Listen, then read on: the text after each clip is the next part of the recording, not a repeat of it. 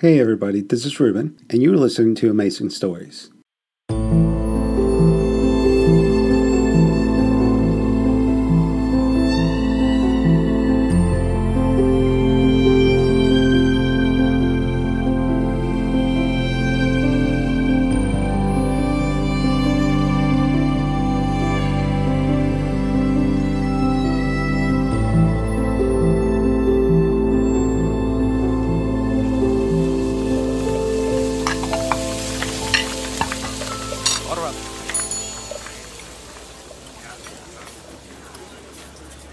Detective isn't necessary, fellas. Just Alvin will do. I'm long retired.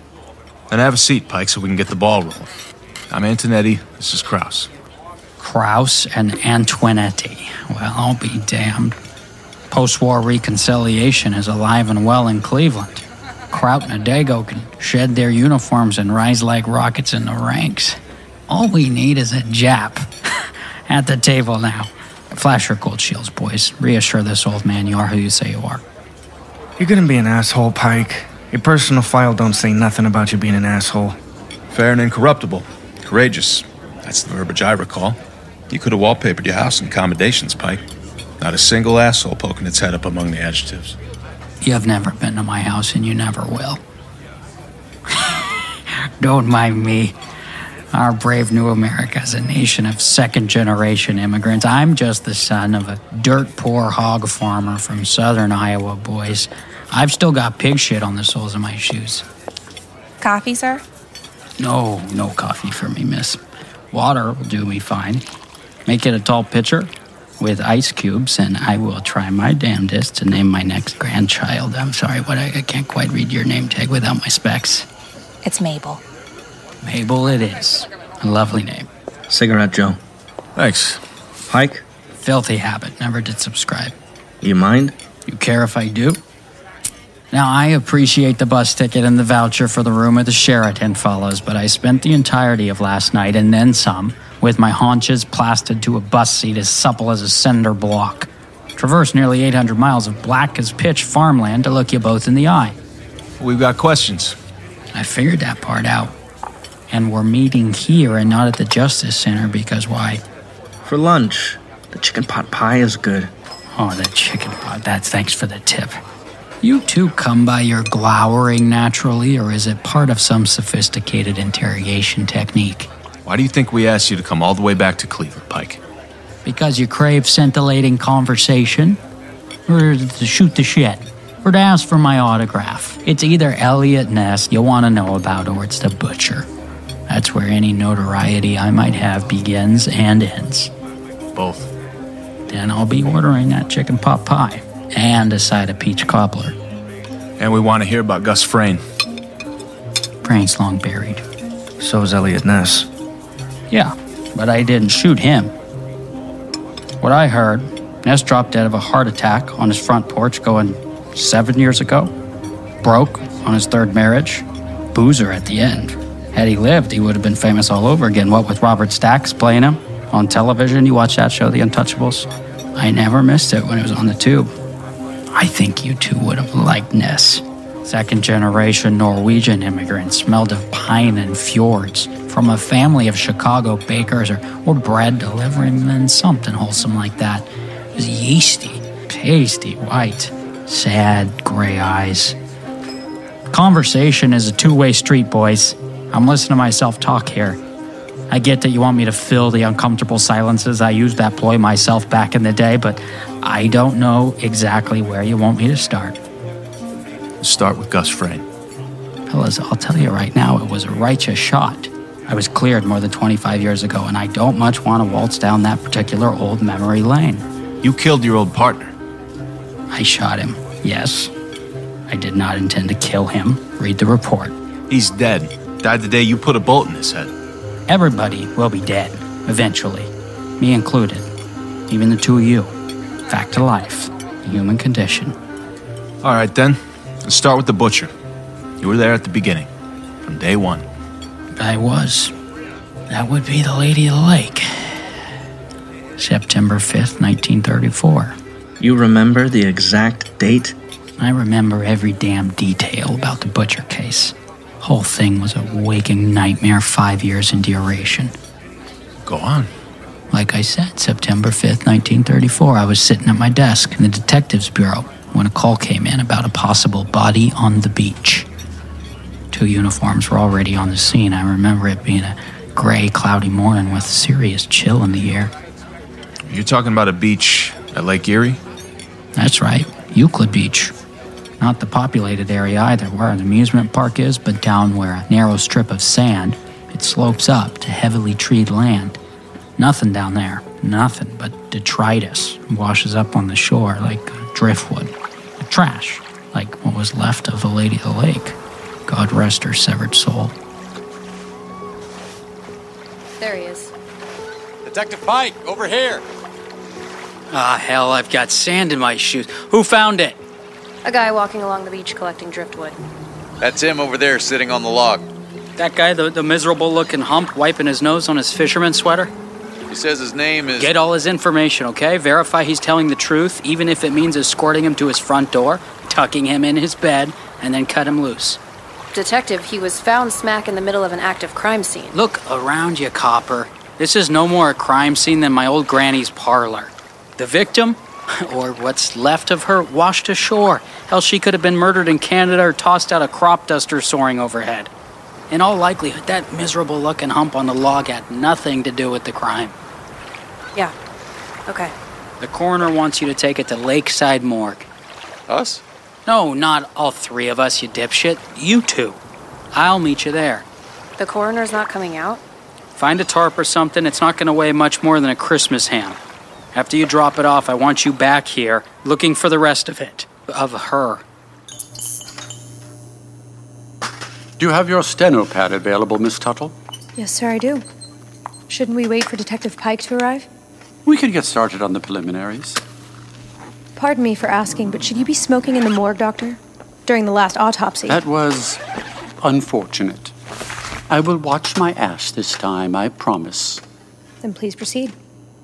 What we are looking at is the lower half of a human torso, severed at the waist. The thighs are still attached. The legs below the knees are missing. The flesh is oddly discolored. Ah, sorry, I'm uh, late to the party. I had to dump sand out of my shoes. Coroner Pierce, Miss Tuttle. So, our body amounts to about half a torso. If that, Female, clearly. Brunette, not old. I'd wager mid to late 30s. Your contemporary detective. Can you estimate height and weight with only this much to go on? Not precisely, but she was probably close to five foot six and weighed around 120 pounds. Okay, average then. Well, taller than average, maybe. Not waterlogged. How long was she in the water? A day, two days, maybe less, Can you tell how long she's been dead? Oh, longer. Could be a week. Cause of death is not discernible, neither is manner of death. I'm saying homicide. Dismemberment is not necessarily indicative of a homicide, Detective Pike. You mean she could have died naturally of a heart attack or slit her wrists in a suicidal frenzy, and then somebody did her the favor of hacking her to pieces? Until you show me a deranged and grieving relative with a meat cleaver, I'm not buying it. Could the severing of the waist be caused by a boat propeller? No, this was done with a sharp blade and a steady hand. See? No jagged edges, which is what you'd expect from contact with a propeller in motion. So this was done by someone with anatomical knowledge. If you mean like a medical professional, not necessarily. Your average corner butcher would suffice. Her uterus is missing. The killer took it? If you're thinking along the lines of Jack the Ripper and his human kidney souvenirs, no. Her uterus was surgically removed at least a year before her death. That tidbit might help you to identify her. What caused this discoloration of the skin? There's no surface residue to test, but my guess would be chloride of lime or calcium hydrochloride. I'll know for certain after I remove a dermal segment. Okay. These are just guesses, as you know, Detective. Educated guesses, Doc. You've got framed degrees reaching from the floor to the ceiling. I don't. Humor me. He probably wanted to destroy the corpse with quicklime, but mistakenly used slaked lime, which resulted in the opposite of what he intended. It acted as a preservative. Then I'm looking for a dumb shit. Oh, that depends. On what? On whether he gets away with it or not. Jesus. Hell of a thing. Pretty much line and verse out of the case file. You have a flair for recall, Pike, I'll give you that. Always have. So that was the sum total of everything we knew about the erstwhile Lady Lake detectives. Never ID'd her. I personally checked out all 61 recorded cases of women missing between January and August 1934. Either too tall, too short, too young, too old, uterus intact, or the lady in question was back home safe with the husband and kiddies. You found more of her, though, didn't you? We did. Two days later, and 30 miles away on North Perry Beach. A couple brothers, aged 11 and 13, they were digging in the sand with spades like kids do and uncovered something other than buried pirate's treasure. Mostly bone fragments, part of a shoulder blade, partial spinal column, 16 vertebrae, four lumbar, 12 dorsal, if I remember correctly. The doc put the pieces together like a jigsaw puzzle. And a day later, near where the big piece was found, washed up on the shore at Euclid Beach, some other kids dug up a collarbone and another shoulder blade. In the end, not even a full torso in toto, more like buttocks and thighs with a few spare parts. We concluded that the killer had chopped her up and probably made at least three packages for disposal. He dumped her in South Lake Erie, from where we don't know, and when the wrapping dissolved, some of the pieces washed ashore. No shoe leather was spared, I guarantee you. We questioned everyone from Euclid Beach to North Perry Beach, and I had men tramping through the beachside sewers for weeks. No dice. Whoever she was and what little we found of her, he was buried in Potter's Field at Highland Park Cemetery. She's probably still there today. There's no consensus that the Lady of the Lake is one of the butcher's victims. There never was, not even back then. But nobody you ask is going to dispute that's when the nightmare started. Call it the prelude for what was soon to come. When did Gus Frayne enter the picture? Miss Mabel? Hey, when you get a chance, I'm ready for that peach cobbler a la mode, mm-hmm. if you got it. My wife, bless her, she'd be mad as hell if she caught me shoveling a loaded dessert in my gullet. Either of you fellas married? Gus Frayne. Like a broken record. Aren't you, detective? I'll tell the story my way, or I don't tell it at all. You're here on our dime, Pike. I'm here out of the goodness of my heart, Antonetti. Back in Iowa, I've got hogs to feed and yellow corn to harvest. Then move the narrative along, Pike. Bottom line, all was quiet for a full year. I worked the Lady of the Lake case best I could, but everybody, including me, figured it was a one off. Something we'd never solve. Till we found a way to identify her. We speculated that the victim was a murdered wife or mistress, dumped in the lake by some prick of a husband or by her jilted lover. Then, about a year later, in September 1935, the butcher roared into town with a vengeance. The body's at the bottom of Jackass Hill. That's right. Specifically near East 49th and Praha Avenue. Kids made the discovery again. Two boys heading home for dinner. Nine times out of ten, it's kids or dog walkers who stumble across a body dump. Doubt things have changed much. That's the period of time you first met Gus Frayne. And the famous Eliot Ness, come to think of it. Very fertile time for me socially. That ill fated September. You boys know what Kingsbury Run was like back then? Uh, Krauss does. He's a fucking amateur Cleveland historian. Creams his shorts over geographic details. Then he'll appreciate how yours truly sets the scene. It's September 23rd, 1935. Pete and I get out to Kingsbury Run about 5:40 p.m. Pete? You mean Pete Merylo? Mm-hmm, the one and only. Pete was the senior detective in the bureau. I was his partner most of the time. Did you know him? Yeah, Pete was as pugnacious as a fucking bulldog. He was. and a dapper Dan dresser, too. Let me tell you, back in the 30s, his plainclothes attire wasn't plain, by any account. Summer and fall, Pete showed up to work in a light colored, double breasted suit, wide legged, pleated pants, and a straw fedora. You know that uh, actor on TV, the Richard Boone show, Harry Morgan? Pete had that kind of face. Half bloodhound, half film star. He did. God rest his soul. Okay, September 23rd, 1935. Not nightfall, but close, dusk. shadows long. This part of the run was steep sided gorge, severed by multiple rail lines. It was weed choked, it was desolate, littered with trash, yellow newspapers. A tramping ground for Depression era hobos and itinerants. Exactly that. 60 feet down was where all the railroad tracks crisscrossed. Nickel plate, Erie, Cleveland interurban lines, veritable grid of iron rails. South Cleveland Badlands. I can still recall the smell. It was noxious. Urine, stinkweed, hot iron. Ike's your kind of poet, Ed. What the boys found at the bottom of Jackass Hill, they described a white meaty object, like a bleached side of beef. Only God help us, it wasn't beef. There's gotta be an easier way to get down there, Pete. Even if there is, we don't want to waste time searching for a fucking pathway down a hill. Come on. Don't be such a sissy, Alvin. Jesus Christ. There's got to be at least 30 people milling around the crime scene. It looks mostly like uniform CPD. They're all staring down at something in a clump of weeds. The big crowd of rubberneckers over there ain't cops. Hobos. Most are probably living rough down in the run. Degenerates. Almost doesn't necessarily mean degenerate, Pete. Tell that to my ever loving nose. Stinks to high heaven down here. Detectives Merylo and Pike. Cleveland PD is taking the case. Lou Fordham, Erie Railroad Police. Be my guest. I'm not going to get this side out of my head anytime soon. Jesus. Pike, don't squat on top of it. He's freshly dead. And buck naked, except for his black socks. Black sure stands out against pale skin, doesn't it? Pale from blood loss, I bet. The poor slob's missing his fucking head. Yeah, he's missing his penis, too. I noticed that. Uh, thought alone made my buttocks clench. There's another body over here. Holy mother of God.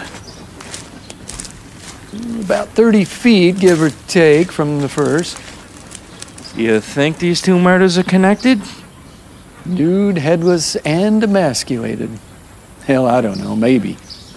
This one has no socks, so maybe we're looking at two killers. Pete, take a closer look at this. I'm not gonna stick my fucking face near that thing. Use your handkerchief to cover your nose and mouth, then the flies won't crawl up into your nostrils. I see it. Livor mortis. No, no, no, this isn't the right shade. Livor mortis is purplish. This discoloration is more color of uh, rust. And it's everywhere on the skin, not just where the blood settled. Some kind of chemical, maybe? The lady of the lake had chemical discoloration, too. That was a female torso dumped in a lake one year ago. This is two men half buried at the bottom of a ravine. As different as night and day. And I'm reserving judgment. You do that. What's important in the here and now is as clear as day. The decomposition's more advanced in this corpse than it is for his buddy over there. Even the fucking flies can attest to that. These two weren't killed at the same time. Not even close. But they were probably dumped at the same time. What does that tell you, Alvin? Not just two murder victims, but two separate murders. We're looking at a degenerate sex thing, Alvin. You don't slice off a man's cock to rob him. Decapitation? Maybe. But you leave a man with his dignity. Yeah, unless you're trying to rob him of his dignity, humiliate him. One, I might buy. But two victims? Days or weeks apart? It's a degenerate sexting. Habitual. Our killer will be in that ragtag group of bums over there. Getting off watching this. Thinking he's smarter than us. That he's got away with it. That's how sex degenerates think. All ego and perversion. Round them up! Every one of these filthy bums. While bringing them all back to the station. Your patrol cop found one of the heads. Over here. Found the other one. Jesus Christ. What kind of sick bastard are we dealing with? I'm afraid we're about to find out.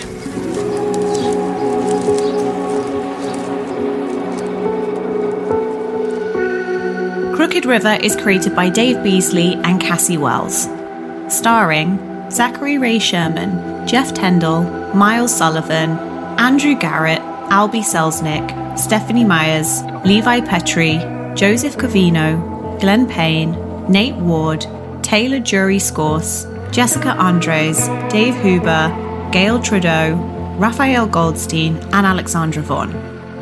Post production sound by Joe Morales and Elf Tree Studio. A Haywood production.